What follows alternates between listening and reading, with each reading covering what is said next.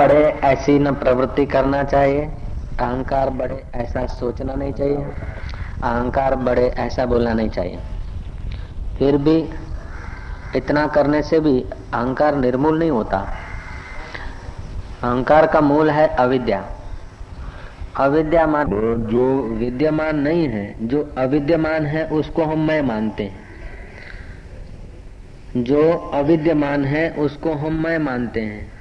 और जो वास्तविक मैं है उसको हम जानते नहीं है। इसलिए अहंकार अपना खेल खेलता है। तो अब इधर बोलेंगे तो इधर बोलेंगे तो भी यदि अहंकार ने खेल नहीं खेला तो ठीक है लोगों को हम्म, आनंद आएगा। और अहंकार खेल खेलेगा तो उसके लिए तो इधर आई है। कौन सा कौन सा खेल खेलता है वो कुछ बोलेंगे तभी तो पता चलेगा। तो संत लोग गुरु लोग बताएँगे कि इस खेल में से निकलना है। शास्त्रों में एक प्रसंग आता है काकभूषण का। काकभूषण सतयुग को व्यतीत हुए 200 वर्ष हुए थे। उन दिनों की बात है। तो भगवान राम के गुरु वशिष्ठ महाराज गए थे स्वर्ग में। स्वर्ग में यानी स्वर्गवास नहीं हो गए थे? जगदीश, स्वर्गवास नहीं हुए थे? स्वर्ग में गए थे। बाय एयर नहीं, बाय योगा। योग से गए थे स्वर्ग में। तो स्वर्ग की देवों की सभा में चिरंजीवी कौन है? उसकी, उसके विषय में चर्चा चल रही थी। दीर्घजीवी कौन है? कोई एक सौ साल का, कोई हज़ार साल का, दो हज़ार वर्ष का, कोई पाँच हज़ार वर्ष का, कोई पंद्रह हज़ार वर्ष का, कोई पच्चीस हज़ार वर्ष का। कोई एक युग का, ऐसे चिरंजीवियों की चर्चा चली। अश्वथामा बलि आदि। लेकिन उन सब चिरंजीवियों में श्रेष्ठ चिरंजीवी थे काकभूषण। तो देवताओं ने, ऋषियों ने, महर्षियों ने सबने घोषणा की, एक मत हो गए। और सब चिरंजीवी अपनी अपनी जगह पर ठीक है, लेकिन काकभूषण से बढ़कर चिरंजीवी अभी इस समय कोई नहीं।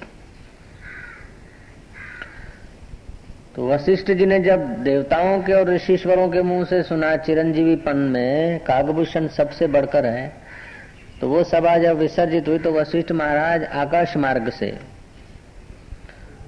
सुमेरु पर्वत की वो आलय में, वो कंदरा में पहुँचे, जहाँ वायस रहता था पक्षीराज कागभूषण। और पक्षी सब उड़ गए, लेकिन कागभूषण सत्ता समान में आदर सहित खड़ा होकर अर्घ्यपात से पूजन करने लगा। किसका के वशिष्ठ का?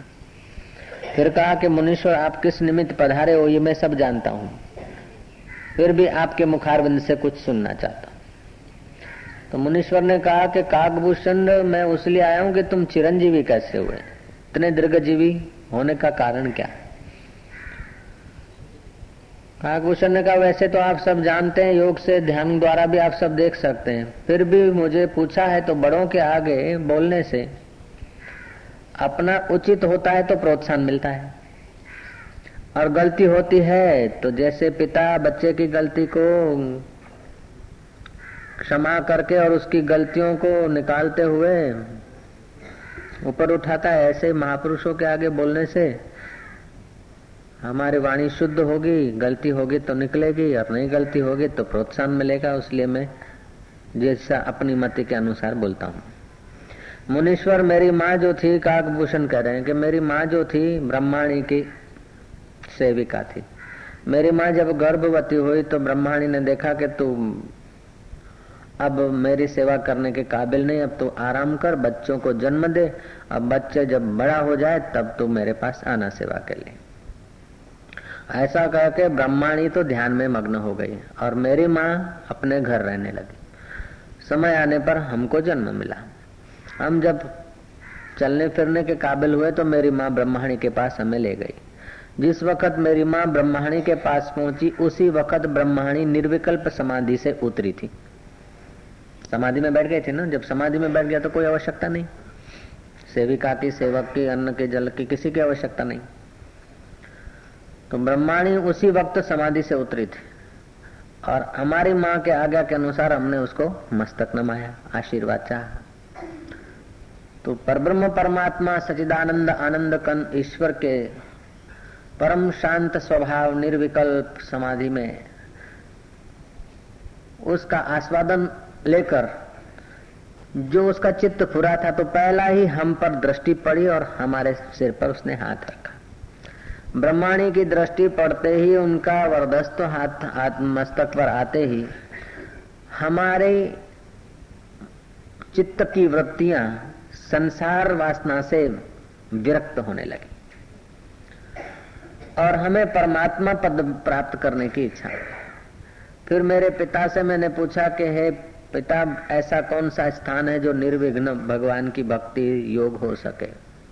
तो पिताजी ने ये सुमेरु पर्वत बताया अरे मुनीश्वर, तब मैं यहाँ आकर रहा हूँ, और मैंने प्राण अपान की गति को सम किया है। हृदय से जो बाहर द्वादश अंगल तक हमारा श्वास जाता है, वो उष्ण होता है। हम लेते हैं, तब वो शीतल होता है। जब लेते हैं तो उसे चंद्र कहते हैं और छोड़ते हैं तो सूर्य।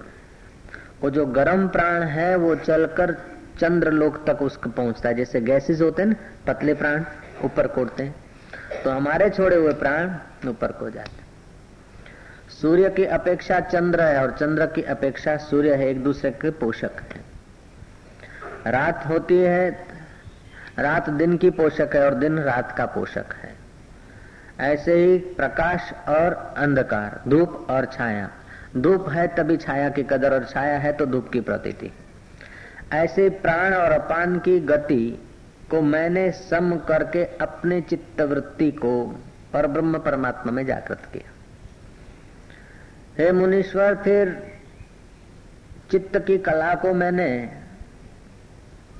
चैतन्य स्वरूप में लगाया, हमारी चित्त की कला इंद्रियों के द्वारा बाहर घूमती है संसार में। हमारी चित्त वृत्ति, पाँच ज्ञान इंद्रियाँ, पाँच कर्म इंद्रियाँ, चार अंतर इंद्रियाँ, मन, बुद्धि, चित्त, अहंकार। इनके द्वारा हमारी चित्त वृत्ति, हमारा कॉन्शियंस जगत के तरफ़ घूमता है। लेकिन जहाँ से हमारी चित्त वृत्ति उठती है, वो जगदीश्वर है। तो जगदीश्वर माना जगत का ईश्वर।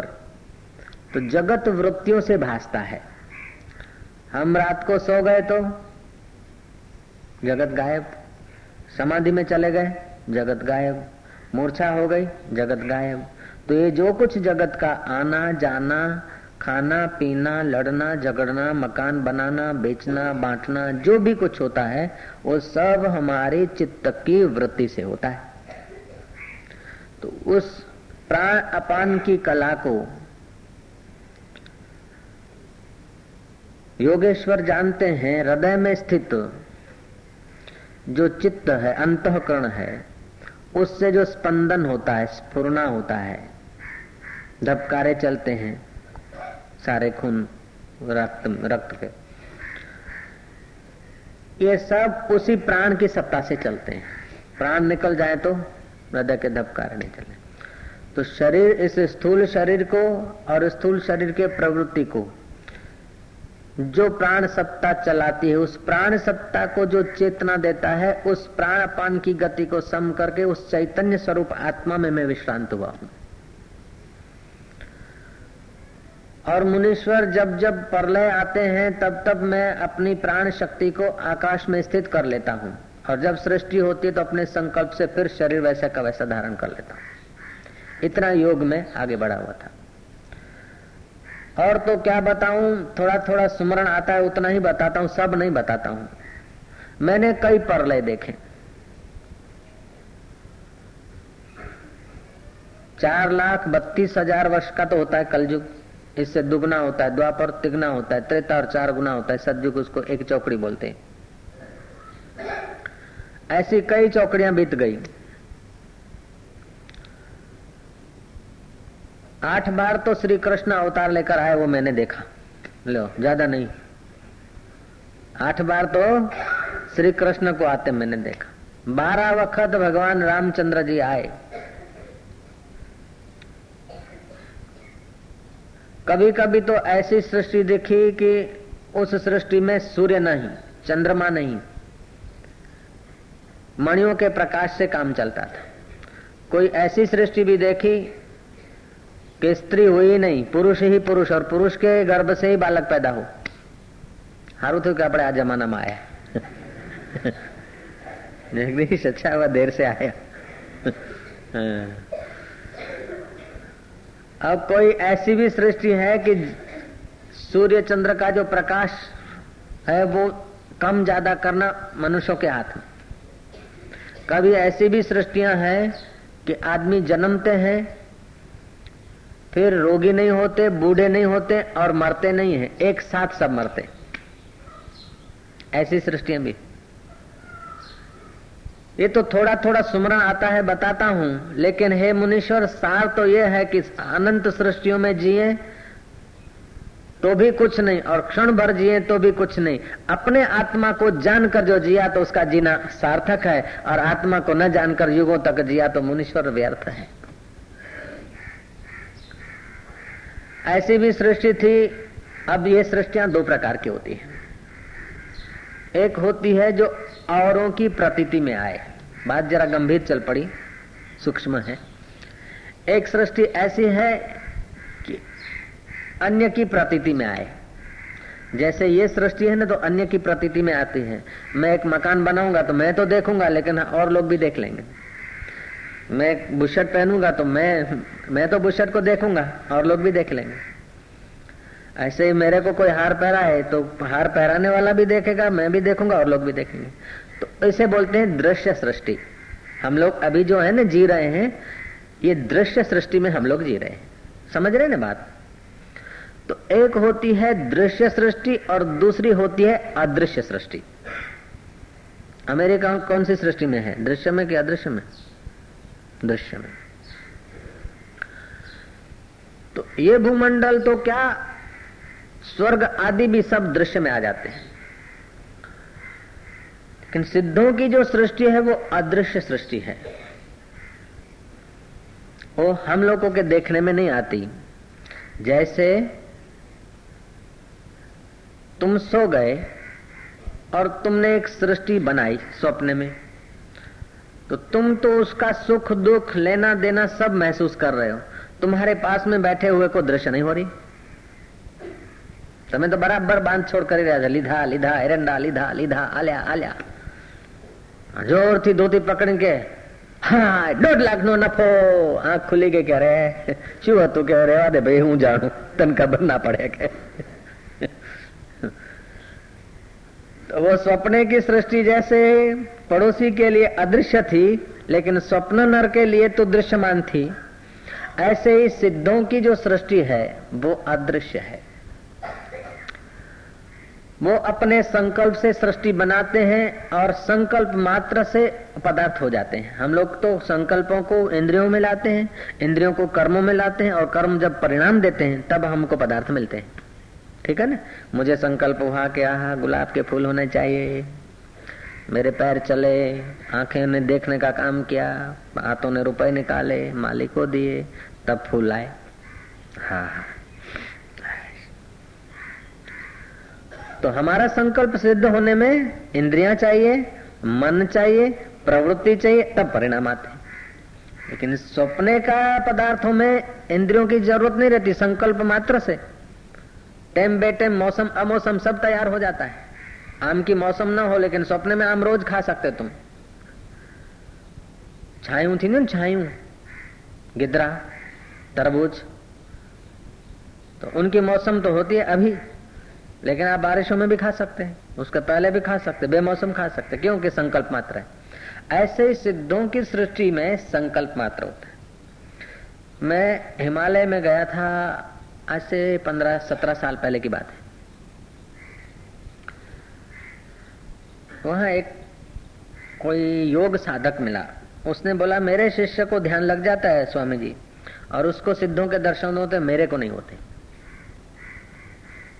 मेरा जो शिष्य है, उसको मैंने बताया, ऐसा ऐसा ध्यान करो, उसका ध्यान लग गया।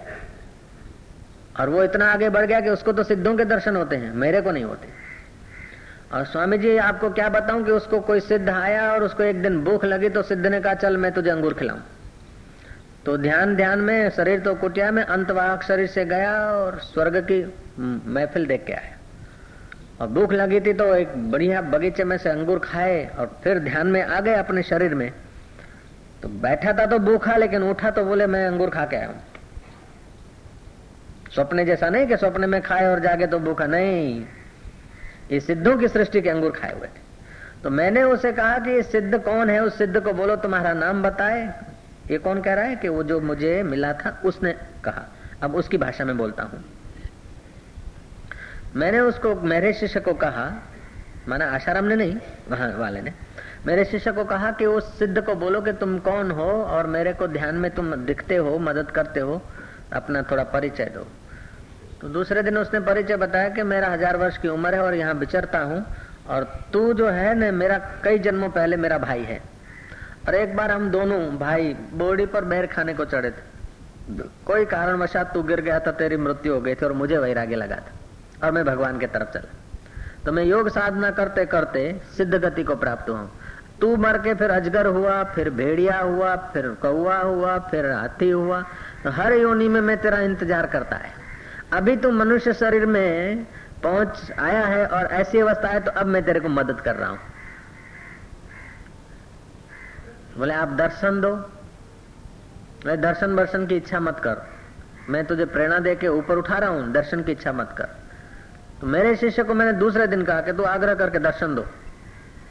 तो मेरे शिष्य ने आग्रह किया तो उन्होंने दर्शन दिया, एक क्षण तो दर्शन दिया और दूसरे क्षण क्या किया कि उस दर्शन में शरीर तो ज्यो का त्यों, लेकिन चमड़ा हट गया। चमड़ा जब हट गया तो अंदर जो मसाला देखा ओ हो हो। ये तो भगवान की कृपा है कि कवर चढ़ा दिया है। हा? ये तो बड़ी महती कृपा है उसकी, ये जो चमड़ा रूपी कवर नहीं चढ़ाते तो क्या हाल होता तो वो तो नारायण ही जाने। जब उन्होंने दर्शन दिया मेरे शिष्य को, एक क्षण तो जो का त्यों दर्शन दिया और दूसरे क्षण बिना चमड़े के दर्शन दिया तो बोला, इस दर्शन को, इस शरीर को देखने की इच्छा करता है। इस शरीर को जो सत्ता दे रहा है, वो चैतन्य में खड़ा हो जाए कि इस शरीर को देखने की इच्छा करता है। जहाँ अभी तो अधिकार नहीं, दोबारा नहीं आऊँगा। स्वामी जी, वो सिद्ध फिर उसके ध्यान में कभी आया नहीं। तीन महीने हो गए, वो रोता है, अब मैं क्या करूँ? आबू की एक घटना है। डीसा में एक रहते थे मणि भाई दवे करके शिवलाल विलाल सब उनको जानते हैं। खूब अच्छी योग साधना करते थे। उन्होंने मेरे को बताया। उनका कोई सगा वाला family Mount Abu Mount Abu देखा है? नक्की तालाब देखा है? हाँ। नक्की तालाब घूमने को गए। तो लड़का आठ, नौ, दस साल का, वो थोड़ा आगे पीछे हो गया। सनसेट पॉइंट ये, वो देखने में कुछ भीड़ भाड़ में। तो लड़का कुछ और दिशा में माँ बाप को खोजता और माँ बाप दूसरी दिशा में बेटे को खोजते। दोनों दूर हो गए। अंधेरा छा गया, सन्नाटा हो गया। थोड़ी देर का सनसेट पॉइंट का मेला शेला होता है और लड़का जंगल की तरफ़ भटक गया। और माँ बाप तालाब से शहर की तरफ़ भटक रहे। मम्मी मम्मी, माँ माँ करके लड़का रोता है तो एक योगी आया। बोले, चल मेरे साथ बेटा, अब जंगल है, रात को इधर फिर नहीं। आँखें बंद कर, आँखें बंद की घड़ी भर में बोला, आँखें खोल, आँखें खुलवाई तो देखा कि बड़ी विशाल गुफा है। धुआँ जल रहा है। आटा में नमक मिर्ची डाल के उसके गोल लड्डू बनाए जाते हैं और फिर सेकने को रखते हैं, उसे बाट बाट भी कहते हैं, ठेठा भी कहते हैं। बाटी भी कहते हैं, ठेठा भी कहते हैं। हम्म? तो वो बाटी निकाली, लड्डू निकाला, आटे को सेका हुआ, बड़ा मधुर लगता है, मीठा लगता है, हमने खाया हुआ है। तो आधा बाटी दी। थोड़ा घी डाल दिया। लड़का का पेट भर गया। हाथ घुमा के सुला दिया।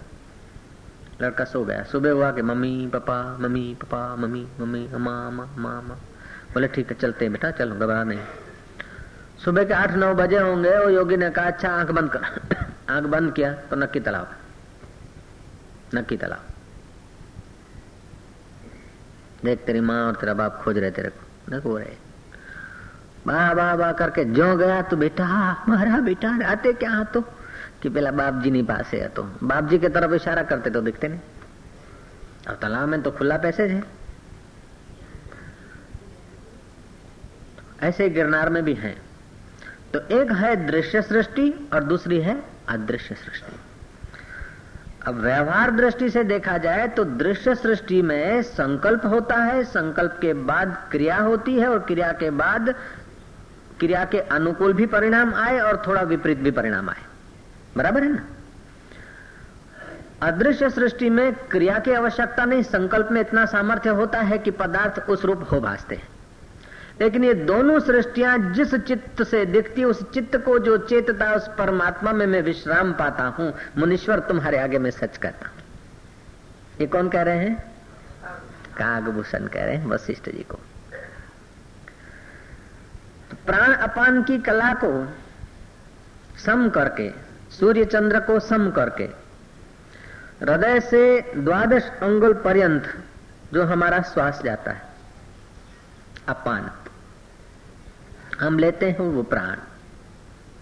इसको जो चेतता है, उस चैतन्य में जो मैं पने की बुद्धि करके स्थिर होता है, वो मोक्ष भागी हो जाता है।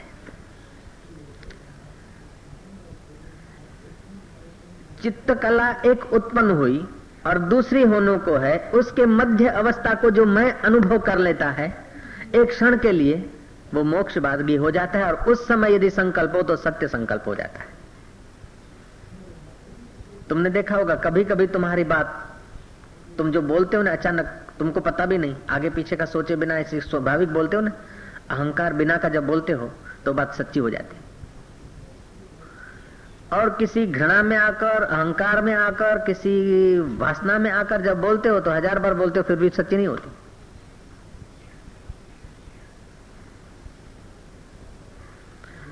तो योग हमें क्या करता है कि योग हमारे जो स्पंदन है, हमारी जो लहरें हैं, उसको कम करता है। अब दूसरे ढंग से समझ लें।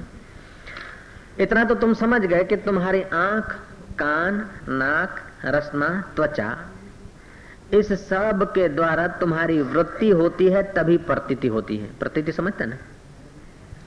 तुम सो गए, आँख थोड़ी खुली है तो देख नहीं पाओगे। तुम सो गए, मुँह खुला है और प्रफुल्ल भट्ट ने उसमें शक्कर पाला रख दिया। मीठा लगेगा? नहीं लगेगा। तुम सो गए और बापू आ गए और सिर पे हाथ रख दिया। उस वक्त एहसास नहीं होगा कह रहे बापू का हाथ ओ सेंट। ऐसा नहीं बोल सकते। क्यों? कि तुम्हें स्पर्श हुआ, तुम्हें रस मिला, तुम्हें शब्द सुनाई पड़ा, तुम्हें रूप दिखा, लेकिन तुम्हारी वृत्ति गहरी सोई हुई है। तो ये सब होने पर भी तुमको एहसास नहीं होगा। तो इन पाँच ज्ञान इंद्रियों के द्वारा फिर चाहे मंदिर की बात हो, चाहे मस्जिद की हो, चाहे मैं खाना हो, चाहे और कोई खाना हो। अफिमची दो आपस में मिले थे। अरे यार, मैं तो एक बार झूमता झूमता खूब पिया था। अफिमची चर्चा कर रहे थे आपस में। खूब मैंने चर, पिया। अब मुझे तो यार क्या पैखाना मैखाना जैसा दिखने लगा। और फिर मैं वहाँ गया। वो जूने जमाने के डब्बे बब्बे रखते थे नालियाँ गटर सिस्टम नहीं थी। मैं तो पै को मैं समझकर यार पूरी डब्बी पी गया लेकिन मेरे को नशा नहीं हुआ यार ऐसा आदमी हुए तो। अब ये जो मैं की अफीम सी बात करें, वो भी एक वृत्ति है। भक्त भक्ति की बात कर रहा है, वो भी एक वृत्ति है।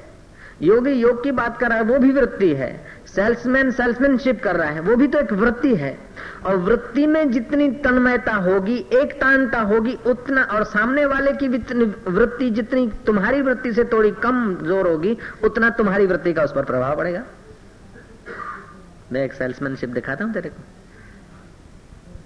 ये दवाइयों का सेल्समैन है, वहाँ अमेरिका में तो एकाग्रता से क्या वृत्ति में पावर है? इसने मेरे को बताया कि बापू, आपके संपर्क के बाद तो मेरे जो साहब में ऑफिसर है ना, पहले तो बड़ा ऐसा रहता था, लेकिन अब थोड़ा सा खाली ध्यान में करा तो मैं चाह के एक ऐसा आज प्रोग्राम न बनाए तो अच्छा।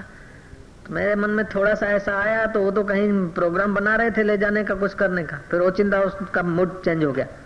बड़ा अद्भुत हुआ, चमत्कार हुआ। ऐसा बोला था ना? तो ये सारा का सारा खिलवाड़ जो है सफल होने का और निष्फल होने का तो जिसकी वृत्ति कमज़ोर है, वो हारता है और जिसकी वृत्ति ज़ोर है, उसका संकल्प सिद्ध होता है। ये संकल्पों की दुनिया है। ऐसा दिन में तुम्हारे संकल्प कई हुआ करते हैं। एक वृत्ति तुम्हारी उठी कि मैं जाऊँ, देर हो गई, जरा चाय पी लू। दूसरी वृत्ति हुई कि है साई के पास आए, चाय पीने के बाद सत्संग के अमृत पी रहे सत्संग का अमृत पीने की वृत्ति ज़ोर है और चाय की वृत्ति वीक है तो आप बैठे हैं। और चाय की वृत्ति ज़ोर है, सत्संग की वृत्ति वीक है तो आप उठ के खड़े हो जाएँगे। एक वृत्ति कहती है कि दारू पीना अच्छा नहीं, लेकिन पीने की पुरानी आदत। तो एक वृत्ति तो कोस रही कि नहीं पीना चाहिए, नहीं पीना चाहिए। छोड़ दिया आठ दिन, दस दिन। लेकिन पी हुई वृत्ति जो स्पीड है बार बार हुई है। नहीं पीना तो चाहिए, लेकिन आज का जन जरा पी लो। तो दो साल पहले की पी हुई वृत्तियाँ हैं। नई पी हुई वृत्तियाँ हैं कुछ घड़ी भर की। और कोई साधु संत ने उसको सपोर्ट भी दे दिया। तो आपने आठ दिन, दस दिन नहीं पिया, लेकिन वो तीन साल, पाँच साल पीने की वृत्ति है, और फिर अभी तुमने थोड़ा सा करके उसमें उमेरा कर दिया। जय जय अब क्या हुआ बोलोगे साई, मैं तो नहीं चाहता हूँ, लेकिन मेरे अंदर कोई बैठा है, जबरन मुझे पिला रहा है। कोई बैठा नहीं है, वृत्तियों की बहुसंख्या है। नन्हे नन्हे आदमी हो, लेकिन हो दो हज़ार। और तंदुरुस्त आदमी हो हो बेचारा अकेला, और बीच में तुम हो, और तुम भी 2000 की तरफ़ खींचो तो वो तुम्हारा मित्र क्या करे?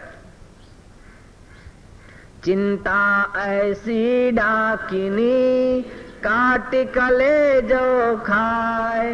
वैद्य बिचारा क्या करे? कहाँ तक दवा लगाए? ये तो कबीर ने कहा, चिंता से तुम्हारा शरीर अच्छा नहीं हो रहा है तो चिंता का प्रमाण ज़्यादा है और दवा का प्रभाव कम हो जाता है। ऐसे ही मैं कहता हूँ, वृत्ति ऐसी डाकिनी, काटी कले जा खाए। साई बिचारा क्या करे? कहाँ तक कथा सुनाय सिया? वर रामचंद्र की जय।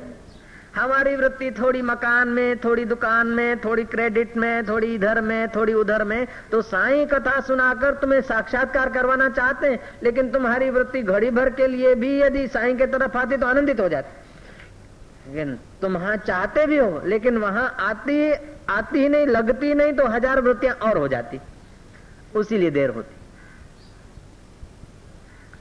वरना संसार में अब मुद्दे की बात समझ लेना। संसार में दो पदार्थ है, है जगदीश का बच्चा। क्या है? दो वस्तु है। एक वो है जो दिखती है। एक जो है दिखती है। हमारी नहीं है। अमेरिका की कारें दिखती है हमारी थोड़े। इंडिया की कारें दिखती है सब, हमारी थोड़ी। एक वो वस्तु है जो दिखती है, और दूसरी वो वस्तु है जो हमारी होती है। जो दिखती है वो सब हमारी नहीं, और जो हमारी है वो रहती नहीं। ठीक है? जो दिखती है वो सब हमारी नहीं, और जो हमारी है वो रहती नहीं।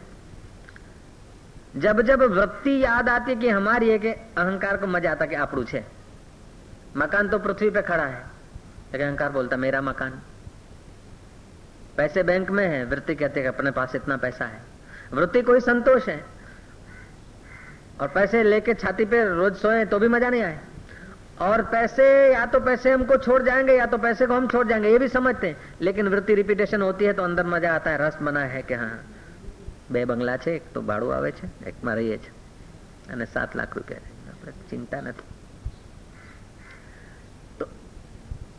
दो वस्तुएँ एक जो दिखती है, हमारी नहीं, और जो हमारी है वो रहेगी नहीं तो वृत्ति इन इन वस्तुओं को पाकर वृत्ति यदि संतुष्ट है तो वृत्ति जब टूट जाएगी, शरीर जब हट जाएगा तो या तो धन में वृत्ति लगेगी तो फिर उस मकान के इर्द गिर्द छछुंदर होकर रहो, कौवा होकर रहो, अथवा उस मकान में आके फिर जन्म लेके रहो। कौवा होके रहो, चाहे छछुंदर होके रहो, चाहे मनुष्य होके रहो, किसी के गर्भ में तो आना पड़ेगा। ऊंधा तो लटकना पड़ेगा। तो ये वृत्तियाँ जो है, इन वृत्तियों को वृत्ति रूप से जानकर वृत्ति के सत्यत्व से जो निवृत्ति कर लेता है, वो मुक्त मोक्ष भागी हो जाता है।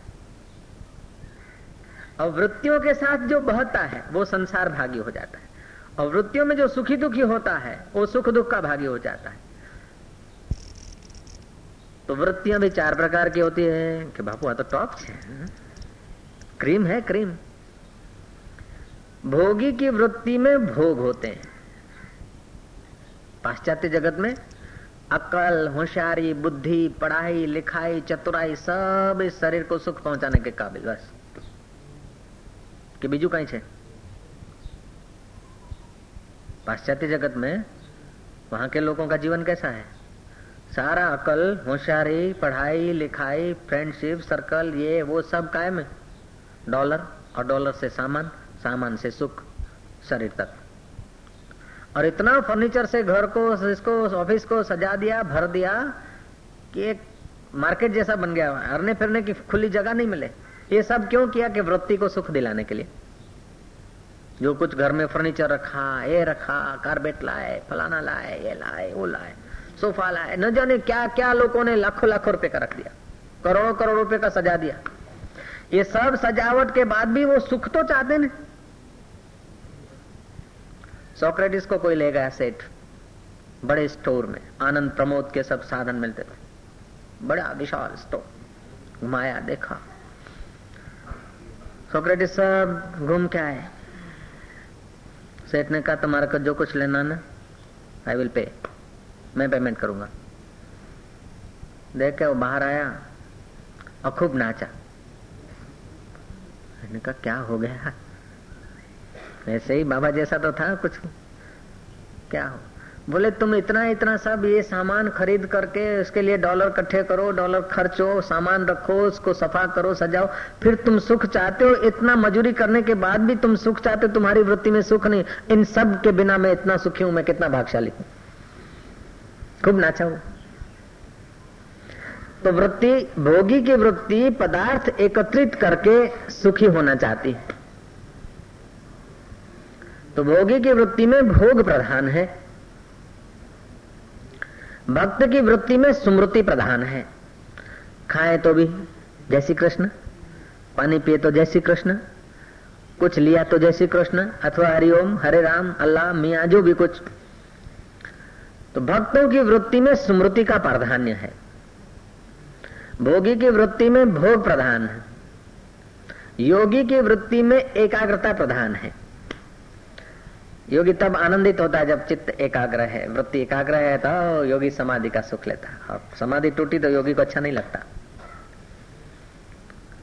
लेकिन योग के साथ यदि तत्व ज्ञान है तो ज्ञानी की वृत्ति में न स्मृति प्रधानता है, न भोग प्रधानता है, न योग प्रधानता है ज्ञानी की वृत्ति में ज्ञान प्रधान है। वो ज्ञान की आँख से देखता कि सब वृत्तियों का खिलवाड़ है। इन वृत्तियों को देखने वाला मैं इनसे सदा निवृत्त हूँ, असंग हूँ।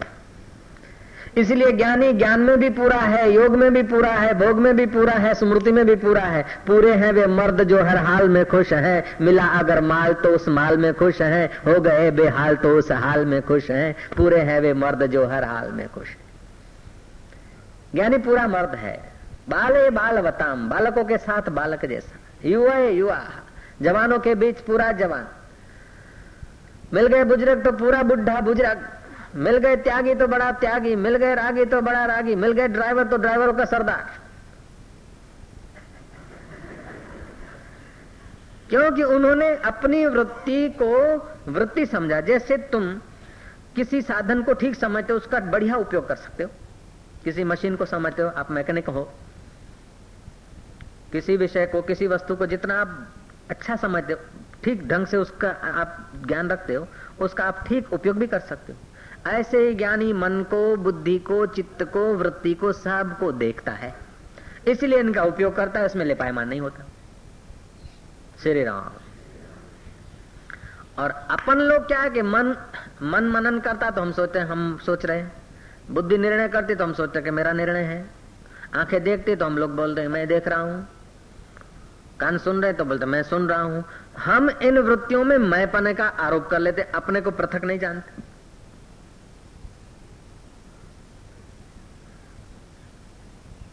तो काकभूषण कहते हैं कि, मुनीश्वर क्या क्या कहूँ? प्राण अपान की गता, गति को सम करके मैंने अपनी चित्त कला को उस चैतन्य में स्थापित करके इस जगत को मिथ्या समझ के लीला मात्र से विचरता हूँ। ऐसी ऐसी सृष्टियाँ देखी मुनीश्वर के कभी कोई मनुष्य ही नहीं हुआ, खाली वृक्ष ही वृक्ष। ऐसी भी सृष्टियाँ देखी कि पति और पत्नी दोनों रहते थे, लेकिन पति के उधर से बालक का जन्म होता था। अभी तुमको कोई कहे या अभी साइंस वालों को कहे तो वो स्वीकार नहीं करेंगे। लेकिन आज की सृष्टि यदि हज़ार, दो हज़ार युग के बाद या दो तो आज की सृष्टि और उस सृष्टि में यदि नितांत रूपांतर हो तो अभी के लोग नहीं मानेंगे। लेकिन देखा जाए तो सब बीत गया, सब स्वप्न हो गया। सुवर्णमय सृष्टि भी स्वप्न हो गई, सब नाश हो गया। अच्छी सृष्टि आई वो भी बदल गई, महँगाई आई वो भी चली गई, सस्ताई आई वो भी चली गई, गरीबी आई वो भी चली गई, अमीरी आई वो भी चली गई, बीमारी आई वो भी चली गई, देह आए वो भी चले गए। सब हो होकर विलीन हो जाते जैसे ओस की बूंद पैदा होकर विलीन हो जाती है। ऐसे संसार में जीव पैदा होकर अथवा जैसे सरोवर में बुलबुले पैदा होकर लीन हो जाते हैं, ऐसे संसार में लोग पैदा हो होकर लीन हो जाते हैं। ये मुनीश्वर, न जीना अच्छा है, न मरना अच्छा है। अच्छा तो वह है जिससे जीना और मरना दोनों दिखता है, उस आत्मा को जो जानता है, उसका जीवन धन्य है। न लंबा जीना अच्छा है, न जल्दी मर जाना अच्छा है। न विद्वान होना अच्छा है, न मूर्ख होना अच्छा है। न निर्धन होना अच्छा है, न धनवान होना अच्छा है। अच्छे में अच्छा जो चैतन्य स्वरूप परमात्मा उसको मैं रूप से जो मान जानकर आत्मा में जग जाता है, वो फिर धनवान है तो भी पूजने योग्य है, निर्धन है तो भी पूजने योग्य है। ये मुनीश्वर, इस प्रकार मैंने ब्रह्माणी की कृपा प्रसाद को विकसित करके अपने स्वरूप को जाना है। ये थोड़ा कुछ जो स्मरण हुआ, वो तुमको बताया है। बड़ों के आगे अपनी बात बताने से गलती होती तो निकल जाती और अच्छा होता है तो प्रोत्साहन मिलता है। मुनीश्वर, और मैं क्या आपकी सेवा करूँ?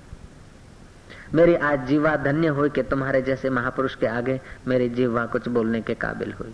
तब वशिष्ठ बोलते हैं कि मुनि शार्दुल, काकभूषण, हे वायस राज मेरे आज कान पवित्र हुए कि तुमने परमात्मा विषय मुझे चर्चा सुनाई। दोनों मुनि आपस में मिले हैं। ये संवाद फिर वशिष्ठ जी ने राम जी को बताया कि हमारा ऐसा संवाद हुआ था।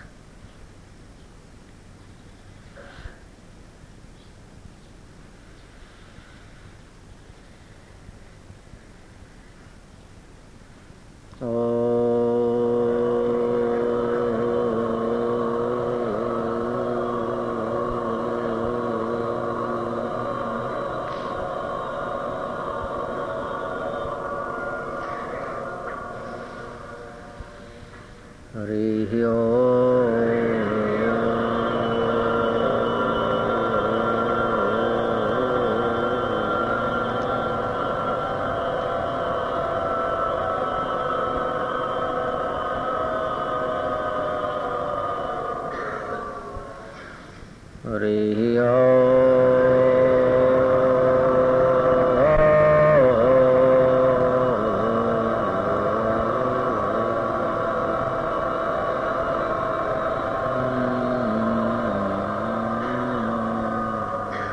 रखो।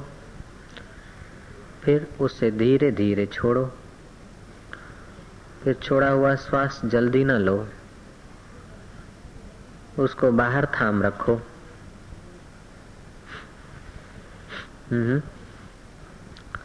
उस श्वास को बाहर थाम रखो। फिर बाहर वाले श्वास को भीतर भरो। रोक रखो। फेफड़ों की शक्ति का विकास होगा। प्राण कला की शुद्धि होगी। एकाग्रता होगी। बुद्धि शुद्ध होगी। मनोबल बढ़ेगा।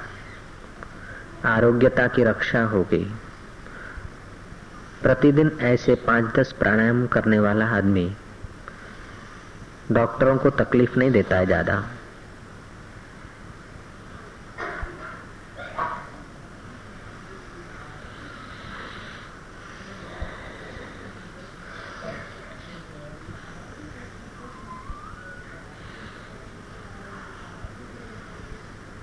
मंगल होता है तो उसका सत्य संकल्प सामर्थ्य बढ़ने लगता है। दस उंगल होता है तो उसे भूत भविष्य की कुछ स्पूर्णा भी होने लगती है।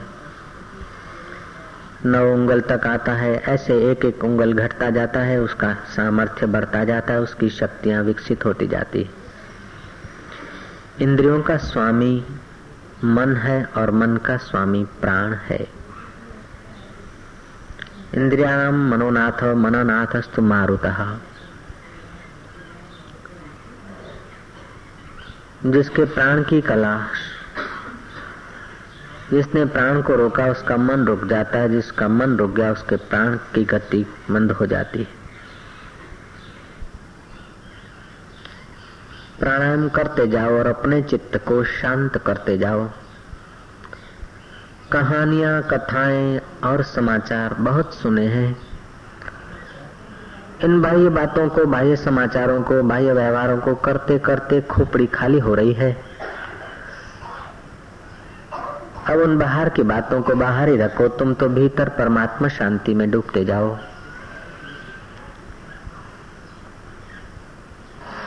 गहरी गहरी शांति में तुम्हारे चित्त को शांत करने के लिए प्राणायाम का अवलंबन हर रोज लिया जा सकता है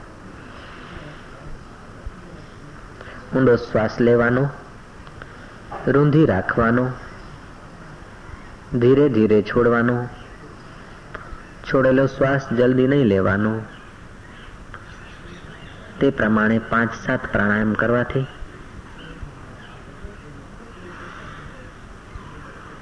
ઘણી શુદ્ધિ થાય છે અને પછી શુદ્ધ સ્વરૂપ આત્મા હું છું પ્રાણોને નિહારનાર હું સાક્ષી ચૈતન્ય પ્રાણ કલાને ચલાવવાની સત્તા ચેતના સ્ફૂર્તિ મુજ ચૈતન્યથી પ્રાપ્ત થાય છે તે હું શાંત સ્વરૂપ આત્મા છું मैं शांत स्वरूप आत्मा में विश्रांति कर रहा हूं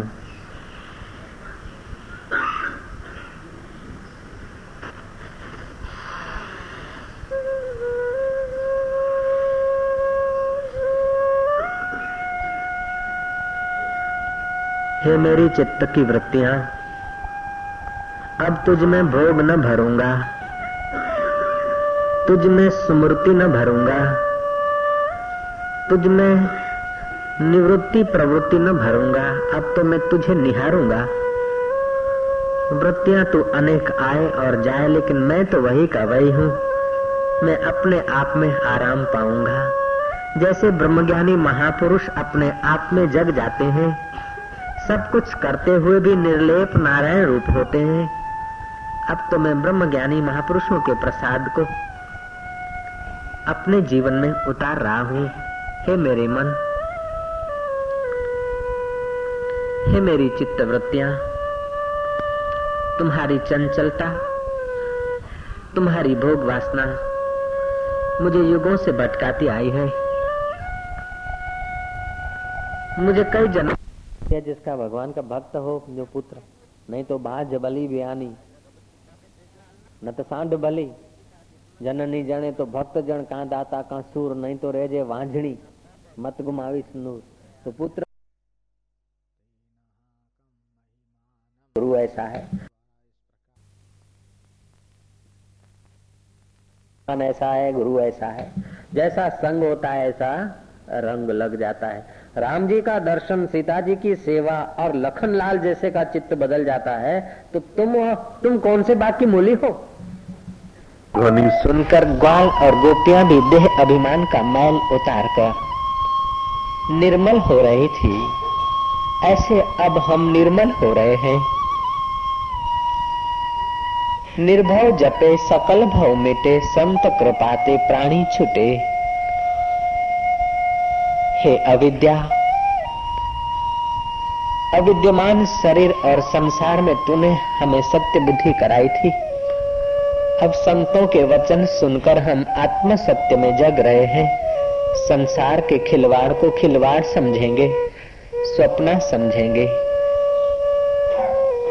अपने हृदय को खूब शांत और प्रसन्न होने दीजिए। वाह वाह।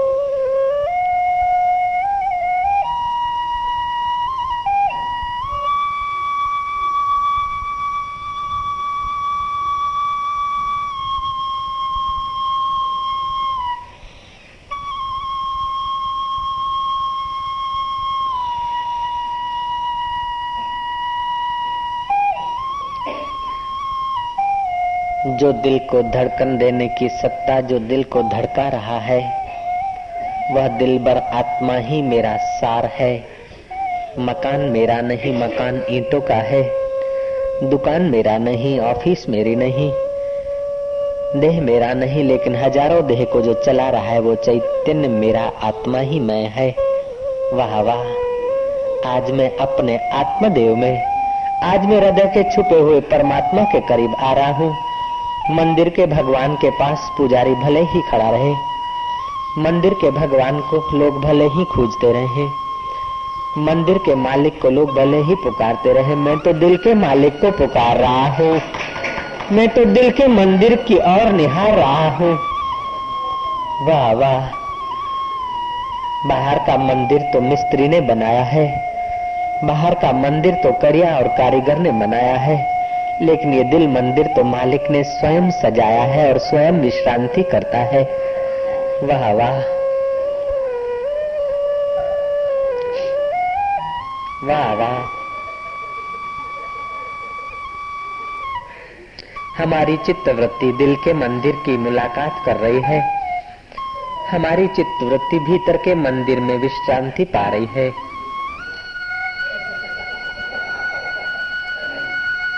ये पागलों की महफिल है, यहाँ कोई चतुर आदमी मत बैठना।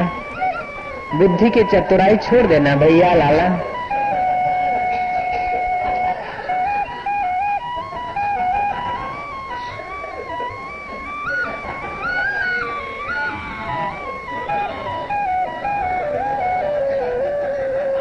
मन की मनसा मिट रही है, भरम गए सब दूर। भ्रांति थी, ये खाऊँगा, ये करूँगा, ये पाऊँगा, तभी सुखी होऊँगा। अरे मैं स्वयं सुख रूप हूँ। सुकरात स्वयं सुख रूप थे, सोक्रेटिस स्वयं सुख रूप थे राम तीर्थ स्वयं सुख रूप थे। कबीर और नानक स्वयं सुख रूप थे तो हम कैसे दुख रूप हो सकते हैं? हम भी तो वही है। हमारे अंदर भी उतने का उतना परमात्मा है, वैसे का वैसा है। हमारे अंदर वो यार कोई छोटा थोड़ा है। जो कबीर के दिल में दिलबर था, वही तो मेरे अंदर है। वाह वाह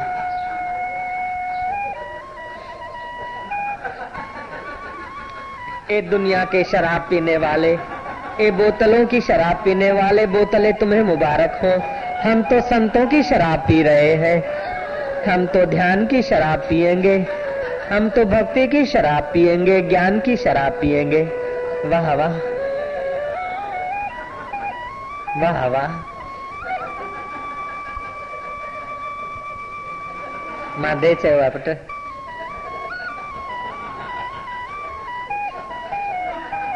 मैं आनंद स्वरूप आत्मा हूँ। मेरा मुझको धन्यवाद है। मेरा मुझको मुबारक है। मैं आज अपने घर में लौट रहा हूँ। सदियों से भटकता हुआ आत्मा आज आराम कर रहा है राम में। वाह वाह। नूरानी नज़र सां दिलबर दरवेशन मूंखे निहाल करे छॾियो भाग्य होया, गुरु संत मिलाया। प्रभ अविनाशी घर में पाया। गुरु नानक देव लोगों को अविनाशी प्रभु का ध्यान घर में कराते थे। नानक के बाद नानक की वाणी रह गई, लेकिन नानक जैसा कोई फकीर न मिला। कबीर के बाद कबीर की वाणी रह गई, लेकिन कबीर जैसा कोई महापुरुष न मिला।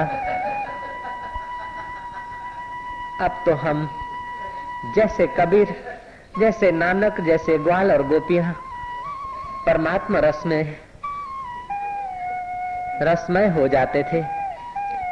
ऐसे ही हम आत्मरस में रसाबोर हो रहे हैं।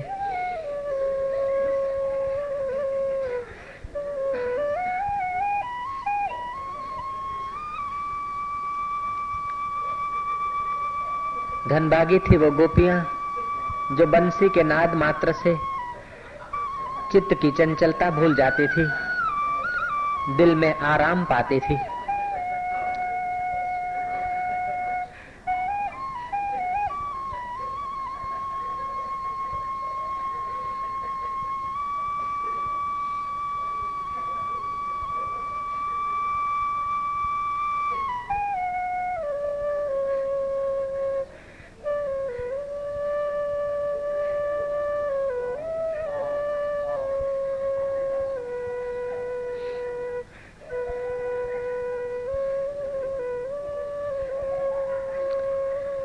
अस्तो माँ सदगमया। हे मेरे अंतर्यामी, मुझे असत्य कल्पनाओं से बचाकर सत्य स्वरूप आत्मा की ओर ले चलना नाथ। तमसो माँ ज्योतिर्गमया। अज्ञान अंधकार से हटाकर आत्मज्ञान की ओर आत्म ज्योति की ओर ले चलना मेरे प्रभु। मृत्युर्मा अमृतम गमया। मरने वाले देह की ममता से, मरने वाले मित्र परिवार संसार के मोह से, हमें बचाकर अमर आत्मा की ओर प्रीति कर देना मेरे प्रभु। ओम अस्तो मा सदगमया तमसो मा ज्योतिर्गमया, मृत्युर्मा अमृतम गमया।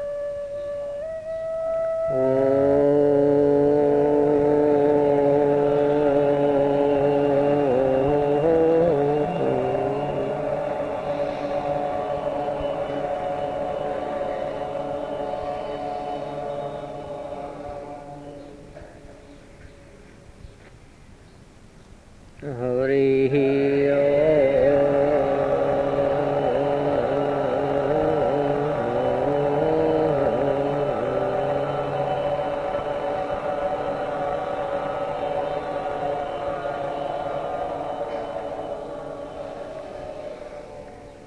पातकानी इति हरि ही जिसका स्मरण करने से पातक नष्ट हो जाते हैं, और ओम जो आत्मरूप है, वो तुम्हारे रोम रोम में पवित्रता और शांति फैला रहा है।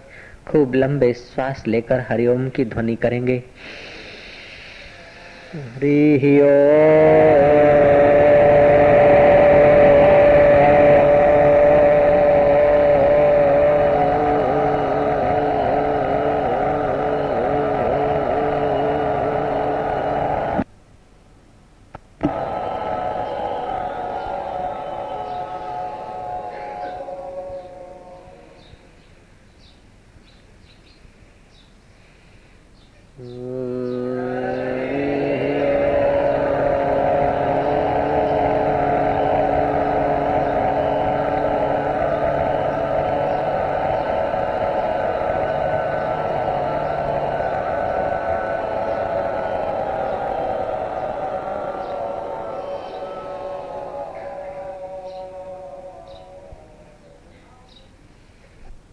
का श्वास भीतर आ रहा है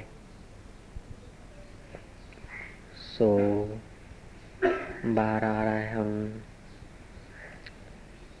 उस चित्त कला को वृत्तियों को देखने वाला मैं हूँ सो हम પ્રાણ ભીતર આ રહે હે શ્વાસ અંદર આવી રહ્યો છે અને બહાર જઈ રહ્યો છે એ શ્વાસોશ્વાસની રિધમને ચિત્તમાં બેઠેલી ચેતના સત્તા આપે છે, તેથી પ્રાણ ચાલે છે. તે ચેતના આત્મશક્તિ જેની સત્તાથી હૃદયના ધબકારા પડે છે.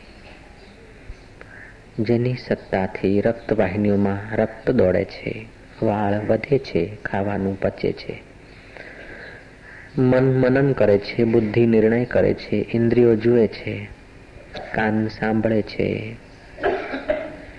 એ બધાને નિહારનાર હું ચૈતન્ય આત્મા સોહમ. એવો ભાવ કરીને શ્વાસો શ્વાસને નિહાળતા નિહાળતા તમારા મનને અંતર્યામી આત્મામાં ડૂબી જવા દો તમારા મનને હૃદયના મંદિરમાં પ્રવેશવા દો બહારના મંદિરમાં તો ઘણા લોકો જાય છે ભલે જતા તમે હવે હૃદયના મંદિરમાં તમારા મનને પ્રવેશી જવા દો तुम अपने दिल के मंदिर में दिल में छुपे हुए दिलबर के पास आराम पाओ। हे तालबे मंजिले, तू मंजिल किधर देखता है? दिल ही तेरी मंजिल है, तू अपनी दिल की ओर देख। हर धड़कन में यार का नूर निखर रहा है। हर श्वासोश्वास में उसी के गीत और आंदोलन गूंज रहे हैं। उस अंतर्यामी आत्मा में डूबते जाओ डूबते जाओ।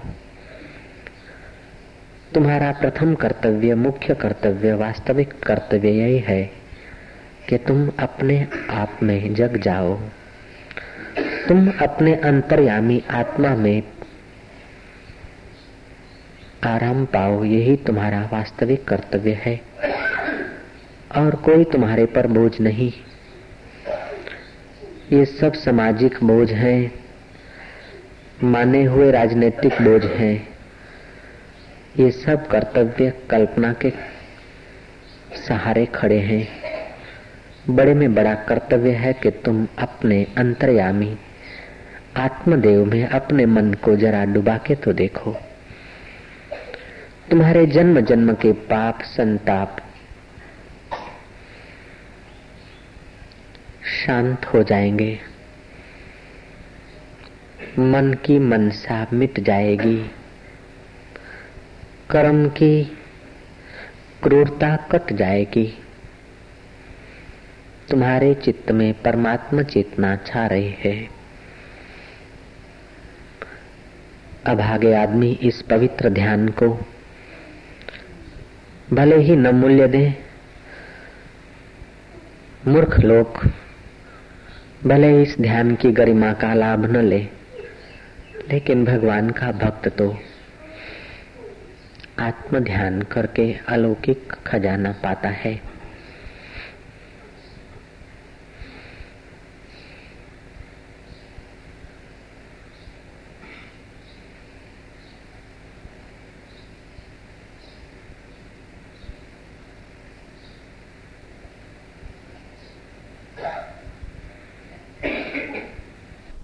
शांति में डूबते जाओ। ध्यान के समान कोई तीर्थ नहीं। ध्यान के समान कोई यज्ञ नहीं। ध्यान के समान कोई तप नहीं, कोई दान नहीं, कोई स्नान नहीं। तीर्थों में तो तुम्हारा शरीर स्नान करता है, लेकिन ध्यान में तो तुम स्वयं परमात्मा की शांति में स्नान करते हो। यज्ञ में तो पाँच प्रकार की वस्तुएँ। गूगल, चावल, शक्कर, घी, जौ, तिल। यज्ञ में तो पंच हवि की आहुति दी जाती है, लेकिन ध्यान के यज्ञ में तो तुम्हारे पाँच विकारों की आहुतियाँ होने लगती है। बाहर के यज्ञ में तो वस्तुएँ अग्नि में जाती है, लेकिन ध्यान के यज्ञ में तो तुम्हारे विकार परमात्मा में स्वाहा होते हैं। वाह वाह।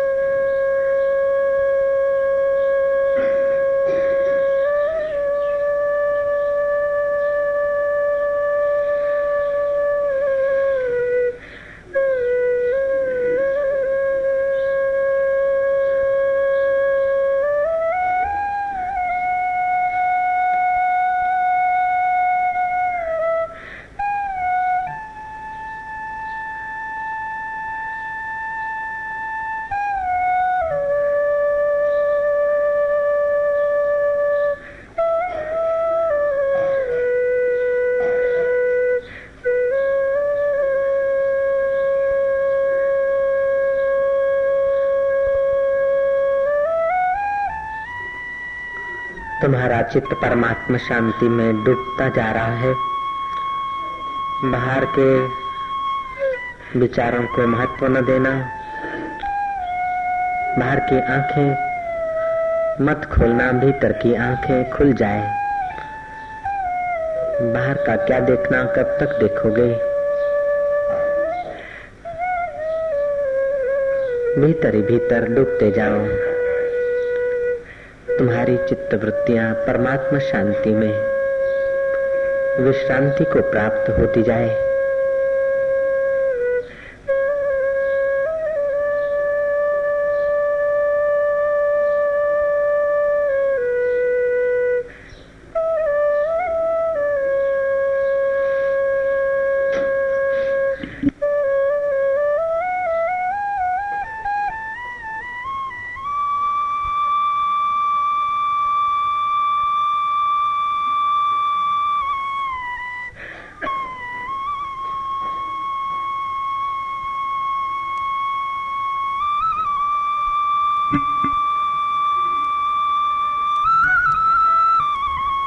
कृष्ण कन्हैया, बंसी बजैया बिंद्राबन की कुंज गलियों में, साधक के दिल की गलियों में तो ठुमक ठुमक रास रचया।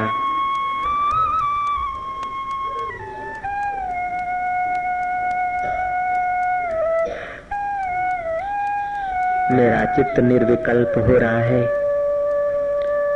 मेरे मन की चिंताएँ दूर हो रही है। चित्त का चिंतन दूर हो रहा है। मैं श्वासोश्वास को देखने वाला चैतन्य आत्मा हूँ, सो हम। प्राण तो मन को चलाता है, मन इंद्रियों को चलाती है, चलाता है। इंद्रियाँ शरीर को चलाती हैं, शरीर संसार के व्यवहार को चलाता है। इन सब के चलाने की सत्ता तो मैं ही देता हूँ, मैं ही सब कुछ चला रहा हूँ, सो हम। वो मैं चैतन्य आत्मा हूँ। आनंदो अहम। मैं आनंद स्वरूप हूँ, मैं शांत स्वरूप हूँ। मेरा मुझको धन्यवाद है, मेरा मुझको प्रणाम है। मेरा मुझको खूब खूब स्नेह है। अपने आप को घड़ी भर के लिए प्यार करके तो देखो तुम कितने प्यारे हो। तुम कार को प्यार करते हो, कार प्यारी हो जाती है। मकान को प्यार करते हो, मकान प्यारा हो जाता है। दुकान को प्यार करते हो, दुकान प्यारी हो जाती है। तुम अपने आप को जो प्यार करके देखो, तुम कितने प्यारे हो। वाह वाह वाह वाह। हृदय को खूब प्रसन्नता से भर दो। मैं आनंद स्वरूप हूँ। मैं खुश हूँ, सुख रूप हूँ। वाह वाह। श्वास लेने हूँ, प्रणाम करूँ। वाह वाह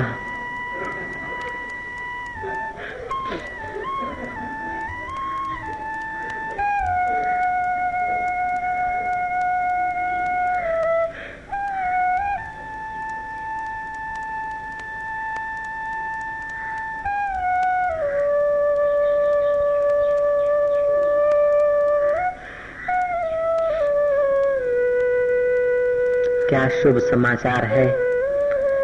कंदराओं, गुफाओं में, हिमालय की ग्रीष्म में। जाकर ऋषि मुनि को रिझा कर जो ध्यान सीखने का और करने का मौका मिलता था बारह वर्षों के बाद, वह ध्यान हमें घर बैठे मिल रहा है। हे भगवान, कलिकाल में तूने बड़ा सस्ता सौदा कर दिया है प्रभु।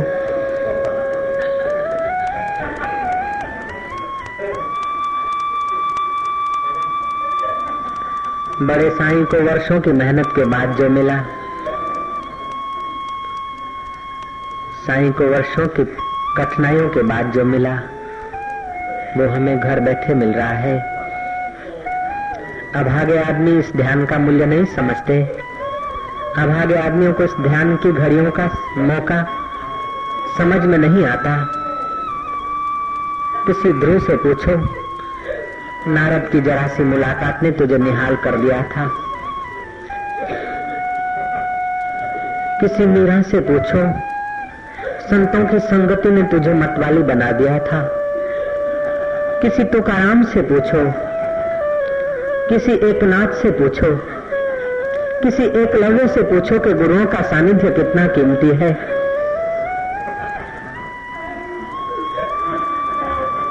मूर्ख आदमी इस अलौकिक अवसर का लाभ नहीं ले पाते। हम तो ले रहे हैं अपने आत्मा की अटखेलिया हम तो पी रहे हैं अपने प्रीतम के प्याले। हम तो मुस्कुरा रहे हैं उस मालिक की मस्ती में। हम जी रहे हैं उस सच्चे जीवन के जीवन दाता के ज्ञान में। मुझे वेद पुराण, कुरान से क्या मुझे प्रेम का पाठ पढ़ा दे कोई? मुझे वेद पुराण, कुरान से क्या मुझे प्रेम का पाठ पढ़ा दे कोई? मुझे मंदिर, मस्जिद जाना नहीं, मुझे संतों का अमृत पिला दे कोई?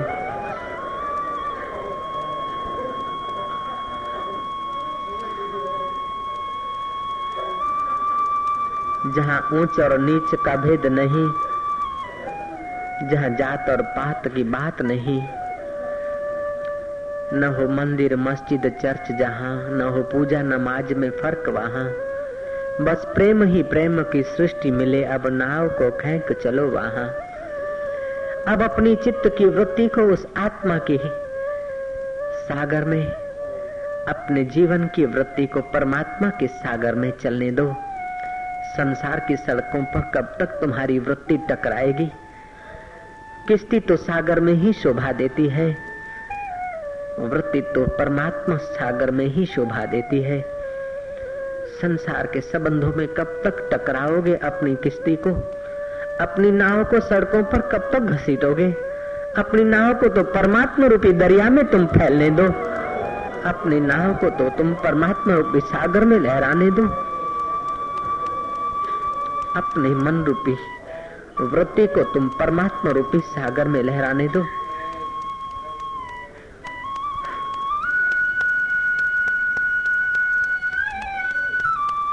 मीरा प्रेम उन्माद से भाव विभोर होकर नाचती थी।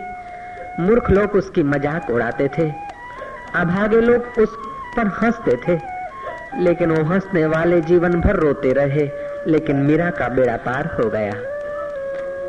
चैतन्य महाप्रभु गौरांग। न्याय शास्त्र सांख्य शास्त्र वैशेषिक शास्त्र में बड़े विद्वान। अच्छे अच्छे पंडितों को हरा लिया, इतने महापंडित थे। लेकिन हृदय का रस न मिला, वो सब कुछ छोड़कर हरि हरि बोल करके कीर्तन में हृदय का रस ले रहे थे, रस स्वरूप परमात्मा में मस्त हो जाते थे। जीवन जीने का ढंग बाद में प्राप्त हो गया। विद्वता का अहंकार छोड़ दिया। निर्दोष नन्हे मुन्ने की नहीं। भगवान नाम में मस्त हो जाते थे चैतन्य महाप्रभु। हरी हरी बोल करके नाचते थे, झूमते थे। हृदय भाव विभोर हो जाता था, प्रेम के उन्माद से मस्त हो जाता था उनका हृदय। और उस प्रेम उन्माद के वातावरण में और मनुष्य भी मस्त हो जाते थे, पशु और प्राणी भी नाचने लग जाते थे। वाह वाह। हरी हरी बोल। ओम। हरि ओम ओम ओम, मेरा बोले रोम रोम। हरि ओम ओम ओम, मेरा नाचे रोम रोम। हरि ओम ओम ओम, मेरा झूमे रोम रोम। ये राम नाम की बूटी बाबा, तू घोल घोल के पी। गा गा कर पी, चुप हो कर पी झूम झूम कर पी। लेकिन ये प्रभु के नाम की तो मदिरा ज़रूर पीना।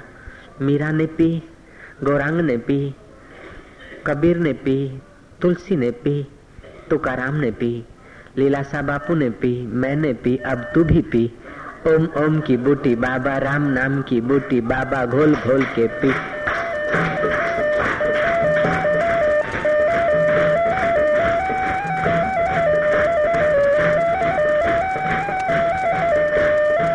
प्रेम से खूब आनंद से हरे हरे हरे हरे हरे हरे हरे हरे हरे हरे बो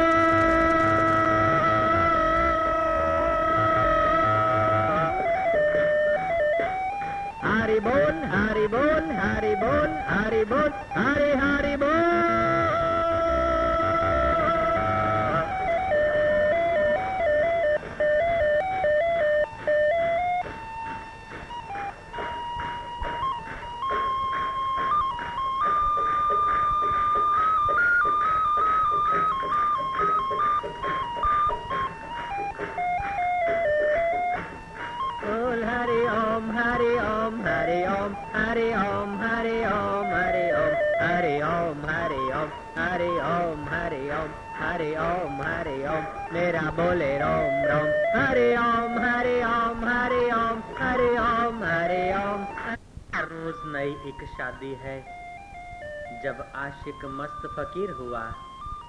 तो फिर क्या दिलगिरी बाबा? हर रोज नई खुशी है, क्योंकि हर रोज उस मालिक की इबादत में मन सराबोर हो जाता है। हर रोज धन्यवाद है, हर रोज मुबारक है। इस ध्यान की शराब देने वाले ऋषियों को हज़ार हज़ार प्रणाम। पीने वाले साधकों को धन्यवाद। वाह वाह। ये शराब बढ़ती है, लेकिन दिल की प्यालियों में। शराबी भी खुद, शराब भी खुद, और प्याली भी स्वयं बन जाता है। बोतलों की शराब तो खाली हो जाती है, लेकिन ये शराब जितनी पियो, उतनी बढ़ती चली जाती है। बोतलें उतनी भरती चली जाती है। जाम पर जाम पीने से क्या फ़ायदा? रात बीती सुबह को उतर जाएगी। तू फकीरी प्यालियाँ पी ले, तेरी सारी ज़िंदगी सुधर जाएगी। वाह वाह।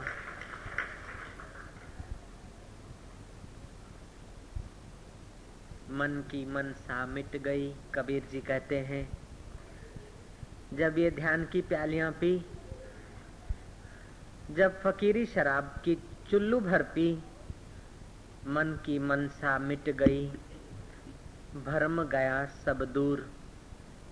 गगन मंडल में घर किया काल रहा सिरकूट, जिसकी चित्तवृत्ति परमात्मा रस से सराबोर हो जाती है।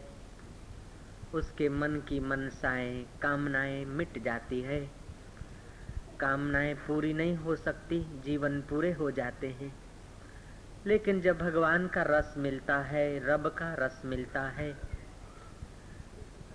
नानक सतगुरु भेटिया मैल जन्म जन्म दे लथे जन्म जन्म की जो मनसा के मैल हैं, जो वासना का मैल है, जब परमात्मा रस मिलता है तो वो वासनाएँ निवृत्त हो जाती है। नानक अपनी भाषा से कहते हैं, कबीर जी अपनी भाषा में कहते हैं, कबीर कहते हैं, गुरु धोबी शिष्य कपड़ा। गुरु धोबी शिष्य कपड़ा, साबुन सर्जनहार, सुरत शिला पे बैठ के निकले मैल अपार। मन मेरो पंछी भयो उडन लाग्यो आकाश। स्वर्ग लोक खाली पड़ो साहेब संतन के पास। नानक सतगुरु भेटिया, मैल जन्म जन्म दे लथे। जन्म जन्म के हमारी वृत्ति में, भोग के जो मैल लगे हैं, वासनाओं का जो मैल लगा है। जब ध्यान का अमृत पीते हैं तो वो मैल धुल जाता है। गुरु धोबी शिष्य कपड़ा साबुन सर्जनहार। सर्जनहार परमात्मा का नाम जो है, साबुन है। सुरत शिला पे बैठ के, हमारी वृत्ति सुरता पर बैठकर वो राम नाम क्या करता है, कीर्तन क्या करता है, निकले मैल अपार। अपार मैल निकल जाते हैं, हमारी वृत्ति शुद्ध हो जाती है। शुद्ध वृत्ति ब्रह्माकार होकर आवरण भंग करती है। अविद्या होती है, उसलिए अविद्यमान वस्तुओं में आसक्ति होती अविद्या गई तो अविद्यमान वस्तुओं की आसक्ति नाश हो गई। जिसकी आसक्ति गई, वो संसार में रहते हुए निर्लिप्त रह सकता है। वो भीड़ में होते हुए एकांत का आनंद लेता है। व्यवहार करते हुए भी वो समाधि का सुख भोगता है। वह संसार में रहते हुए भी संसार से ले पायमान नहीं होता। क्योंकि उसकी वृत्ति को आत्मा का रस मिल गया। अब संसार के रस में उसे आसक्ति न होगी। स अमृतो भवती, वह अमृत स्वरूप हो जाता है। स तरती, वह तर जाता है। लोकांतार्यति, औरों को तार लेता है। जिसने आत्मरस का एक घड़ी भी आस्वादन किया, जिसने परमात्मा तत्व में एक क्षण भर के लिए भी आराम किया मानव उसने अपने जन्म का सच्चा फल पाया है। संसारी लोग भले ही बिस्तर पे आराम करे। दारूड़िए लोग भले ही बोतल की शराब में आराम ढूंढे। धनवान लोग भले ही बाहर के धन को एकत्रित करके आराम चाहें, लेकिन भगवान का प्यारा तो आत्मराम में ही आराम पाता है। आत्मराम में ही सच्चा आराम चाहता है। मन की मनसा मिट गई, भरम गया सब दूर। गगन मंडल में घर किया काल रहा सिरकूट अष्टावक्र कहते हैं, जनक, चित्त को शुद्ध करने का सुगम उपाय यही है कि अपनी वृत्तियों को देखकर अकर्तृत्व भाव में जग जाए। अकर्तृत्व अभोक्तृत्व स्व आत्मनो मन्यते यदा। तदा क्षीणा भवत्येव समस्ता चित्तवृत्तया। मैं अकर्ता हूँ, अभोक्ता हूँ। जब मनुष्य अपनी आत्मा के अकर्ता और अभोक्तापन को मानता है, तब उसकी संपूर्ण चित्त वृत्तियाँ निश्चय पूर्वक नाश को प्राप्त होती है। चित्त वृत्तियाँ ही तो विकार पैदा करती। वृत्ति में ही तो काम आता है, वृत्ति में ही तो लोभ आता है, वृत्ति में ही तो चिंता आती है, वृत्ति में ही तो मोह आता है। जो वृत्तियों से निवृत्त आत्मा को मैं मानकर अभ्यास करता है, उसकी चित्त वृत्तियाँ उसे फिर सताती नहीं। वो संसार सागर में रहते हुए भी डूबता नहीं, संसार सागर से पार हो जाता है। इसी बात को वशिष्ठ जी अपनी भाषा में कहते हैं राम जी, मूर्ख के लिए ये संसार महागंभीर है, तरना मुश्किल है, लेकिन जो ज्ञानवानों का संग करता है, जो सत्संग का सहारा लेता है, उसके लिए संसार गोपद की नाई है, गो के खुर की नाई है, उसके लिए संसार तरना बच्चों का खेल है। निष्क्रिय सदा निसंग हो तू करता नहीं, भोगता नहीं। निर्भय निरंजन है सदा। निर्जय निर्भय निरंजन है अचल। आता नहीं, जाता नहीं। मत राग कर, मत द्वेष कर। चिंता रहित हो जा, निडर। आशा किसी की क्यों करे? संतृप्त हो सुख से विचर वो फिर किसी वस्तु की, किसी पदार्थ की किसी अवस्था की आशा इच्छा में अपने जीवन को गिराता नहीं, वो तो आत्मा के रस में मस्त रहता है। ओम ओम ओम ओम। काकभूषण वशिष्ठ को कहते हैं, मुनीश्वर, ब्रह्माणी उस रस में से उठी और मेरे पर उसकी पवित्र दृष्टि पड़ी, तब मेरी चित्तवृत्तियाँ संसार की आसक्ति छोड़कर आत्माकार हुई। मुनीश्वर देवता लोग जो मेरी प्रशंसा करते हैं, हे मुनीश्वर, तुम्हारे जैसे ऋषिश्वर और मुनीश्वर जो मेरे पास आते हैं दर्शन देने को, ये सब उस परम ध्यान की कृपा का परिणाम है। मैंने कई युग देखे हैं, आठ बार श्री कृष्ण को आते देखा है, बारह वक्त भगवान राम को आते देखा है। वेदव्यास जी ने महाभारत रची थी युग युग में नए नए शास्त्र बनते हैं। ऐसे कई युग बीत गए, लेकिन उस सब युगों को बीतते देखने वाला मेरा आत्मा कभी बीता नहीं। मेरी वृत्तियाँ बीत गई, मेरे चित्त के संस्कार बीत गए, मेरे शरीर की अवस्थाएँ बीत गई, मेरे कई शरीर बदल गए, लेकिन मैं वही का वही अपने शांत स्वभाव में हूँ, उस शांत आत्मा का, मेरे अंतर्यामी परमात्मा का ही सर्वत्र जय है। हे मुनीश्वर, भगवान विष्णु, भगवान शिव, उसी आत्मा में मस्त हैं। भगवान ब्रह्मा जी भी उसी आत्मसत्ता से संकल्प फुरा के सृष्टि करते हैं। हम भी उसी आत्मसत्ता से संकल्प लेकर शरीर का पालन पोषण करते हैं। संकल्प खो जाता है, लेकिन आत्मा वही का वही। वृत्तियाँ चली जाती है लेकिन वृत्तियों का साक्षी वही का वही। जो उसमें जग गया, वास्तव में वो संसार से तर गया। ओम ओम ओम। श्रीमद चंद्र कहते हैं देह छता जेनी दशा वर्ते देहातीत। ते ज्ञानी न चरण मा हो वंदन अगणित। ओम ओम ओम। ओम कहें या ये कहें? नहीं लेकिन ये क्यों करा ऐसा? सदगुरुदेव की जय क्यों? आत्मस्थिति। संयत के लिए। श्री गणेशाय के लिए। तो श्री गणेशाय कह देते हैं। एक ही बात। एक ही बात है तो फिर श्री गणेशाय क्यों नहीं कहा? जैसे उसका अभ्यास। नहीं रहा। गणेश का मतलब है गणा नाम पति ही थी गणपति ही। गणों का जो पति है स्वामी है उसका नाम है गणपति। गण है इंद्रिया। इंद्रिय गण को जो सत्ता दे रहा है सामर्थ्य दे रहा है उसका नाम गणपति। गणपति का आध्यात्मिक अर्थ लो तो वही चैतन्य आत्मा के तरफ़ इशारा है। ओम का आध्यात्मिक अर्थ लो तो अकार उकार, मकार, अर्धमात्रा। जागृत, स्वप्न सुषुप्ति और तूर्या। ओम। अथवा सतगुरु का अर्थ लो तो सतगुरु सत्य स्वरूप। सत्य नहीं सत्य सत्य गुरु नहीं, सतगुरु। सत्य गुरु नहीं सत्य गुरु दो और दो चार सत्य है, लेकिन सत नहीं है। सतगुरु देव के सत वो है जो तीनों काल में रहे, एक जैसा।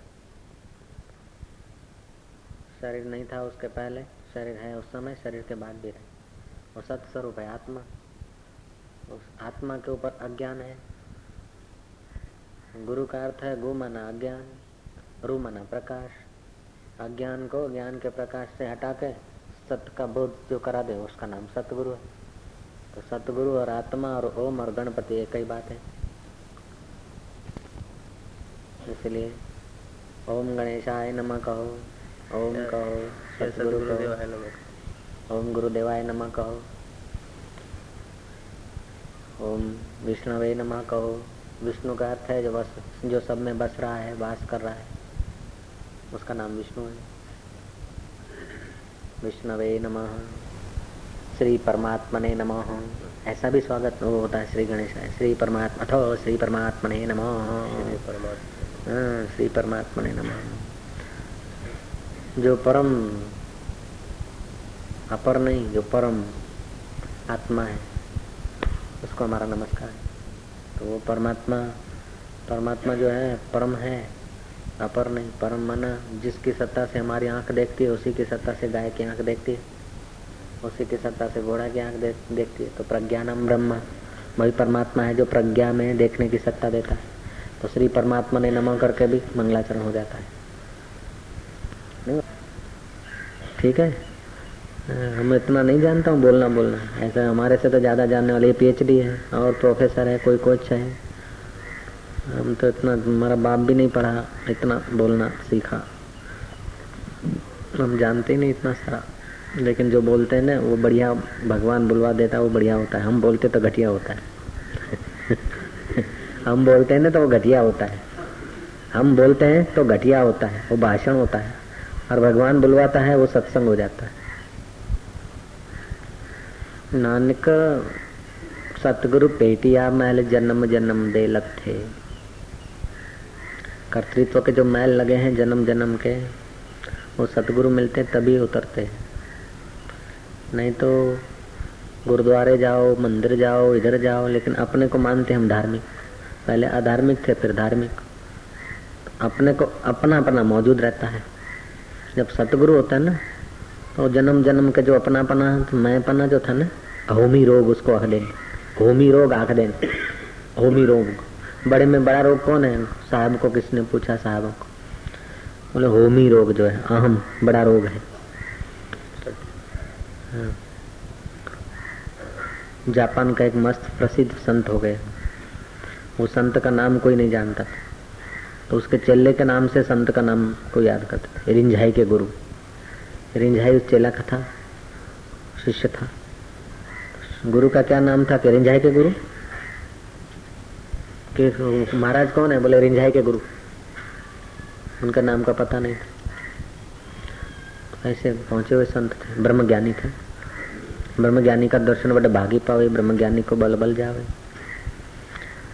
रिंझाई ने पूछ लिया एक बार गुरु जी सही क्या है, गलत क्या है? शुद्ध क्या है, अशुद्ध क्या है? सार क्या है, असार क्या है? बोले, जो मैं बोलता हूँ वो सही है, और नहीं बोलता हूँ वो गलत है।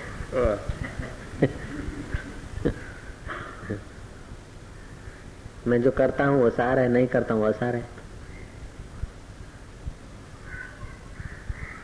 मैं जो जीता हूँ, जहाँ जीता हूँ वो सही है, और नहीं जीता हूँ गलत है। पिंजाई ने फिर बात को खोला। लोगों के लिए खुलवाया बोले गुरु जी आपसे भी तो कभी गलती होती होगी। आपके बोलने में भी तो कभी तो गलत आ जाता होगा। आपके करने में भी कभी गलती आ जाती होगी। गुरु ने कहा हाँ जब मैं था, तब गलती हो सकती थी, अब मैं नहीं हूँ।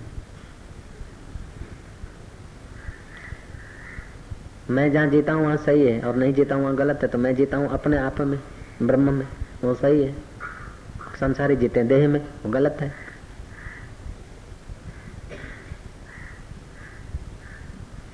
तो आकाश तीन प्रकार के होते बोले आकाश के लिए बताना।